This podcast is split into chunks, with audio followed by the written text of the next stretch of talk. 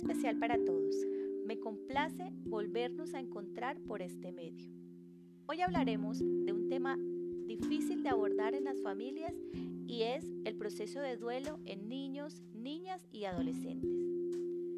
Debido a la situación actual generada por el COVID-19, algunos de nuestros niños, niñas y adolescentes se encuentran pasando por situaciones dolorosas de pérdidas significativas en algunas ocasiones se presentan de manera repentina e inesperada. Pero ¿cómo manejamos esta situación con nuestros niños y adolescentes? Es una situación que nos confronta y nos hace dudar de nuestras capacidades de afrontamiento y abordaje. El duelo ocurre o se inicia inmediatamente después de la muerte. Está limitado a un periodo de tiempo que varía de persona a persona. Ahora bien, cuando pensamos en comunicarle a un niño o adolescente la pérdida del ser querido, es importante determinar quién, cuándo, dónde y cómo lo vamos a hacer, qué vamos a comunicar y hasta cuánta información, dependiendo de la edad, se debe brindar. ¿Quién lo debe hacer, papás? Preferiblemente papá o mamá o el familiar más cercano al niño. Que sea una persona significativa para él. ¿Cuándo se debe hacer? Es importante saber que los niños no se les debe mentir, que siempre hay que hablarles con la verdad y para esto se debe hacer de manera inmediata. No les expongamos a que los, lo escuchen o escuchen la situación por medio de un extraño a la familia. ¿Cómo se debe hacer? Utilizando un contacto físico apropiado. Lo podemos coger de la mano, le podemos poner la mano en el hombro, dar un abrazo. La información que se les brinde debe ser de manera clara, sin demasiados detalles ni explicaciones abstractas a la pérdida. Utilizar un tono de voz cálido, apropiado, compartiendo eh, las emociones, es decir, decirle que eh, lo que está sintiendo él en este momento también lo estoy sintiendo yo interesarse de, sus sentimientos, de los pensamientos que tiene en este momento y darle respuesta a esas incógnitas que puede tener en el momento. ¿Dónde se debe hacer? Hacerlo en un espacio seguro, eh, donde pueda expresar sin dificultad todo lo que siente en el momento. Se puede hacer en su habitación, en un espacio abierto donde no haya mucha gente.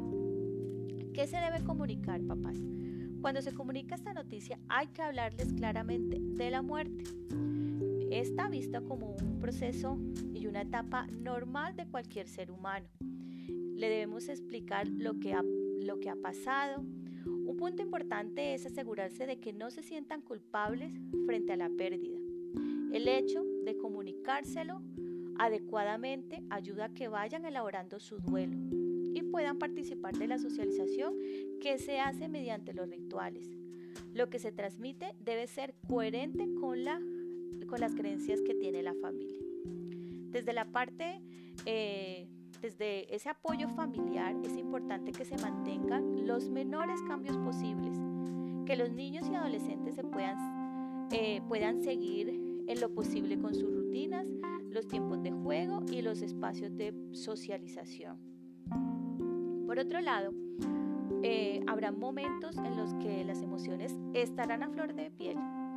Hay que ayudarle a, que ellos las identifiquen, a que las pueden, puedan expresar sin dificultad. No, no pueden reprimirlas. Recuerden que esto hace parte fundamental del proceso de duelo.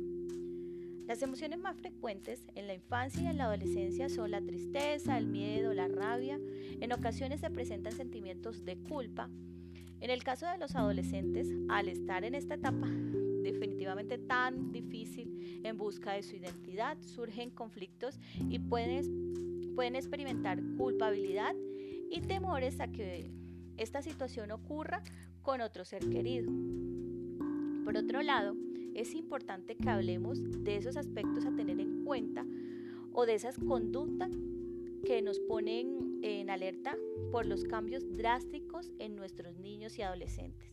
Si tu niña, niña, niño o adolescente presenta después de un par de semanas del fallecimiento del familiar, llanto constante, miedos prolongados, insomnios, pesadillas, pérdida del apetito, aislamiento familiar o social, no es capaz de expresar sus emociones, se evidencia regresión en las etapas, es decir, que para los niños pequeños que ya habían dejado el pañal, podían ir solitos al baño, ustedes ven que eh, les tocó volver a utilizar el pañal con ellos, hay que prestarle mucha atención a eso.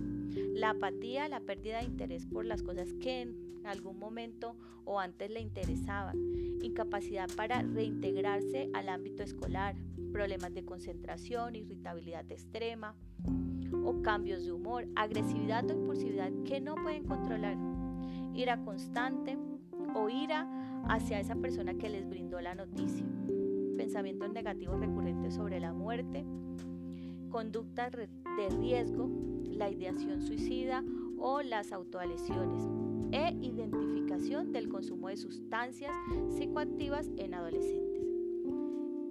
Es importante que estos signos y síntomas eh, antes, ante todo, eh, identificarlos, ¿sí? ¿Para qué? Para buscar ayuda profesional. Esto no es un proceso fácil para ellos. Afrontar una pérdida es una parte fundamental en el aprendizaje de los niños y los adolescentes. Esto hace parte de la experiencia de vivir. Muchas gracias a todos y nos veremos en una próxima oportunidad. Hasta luego.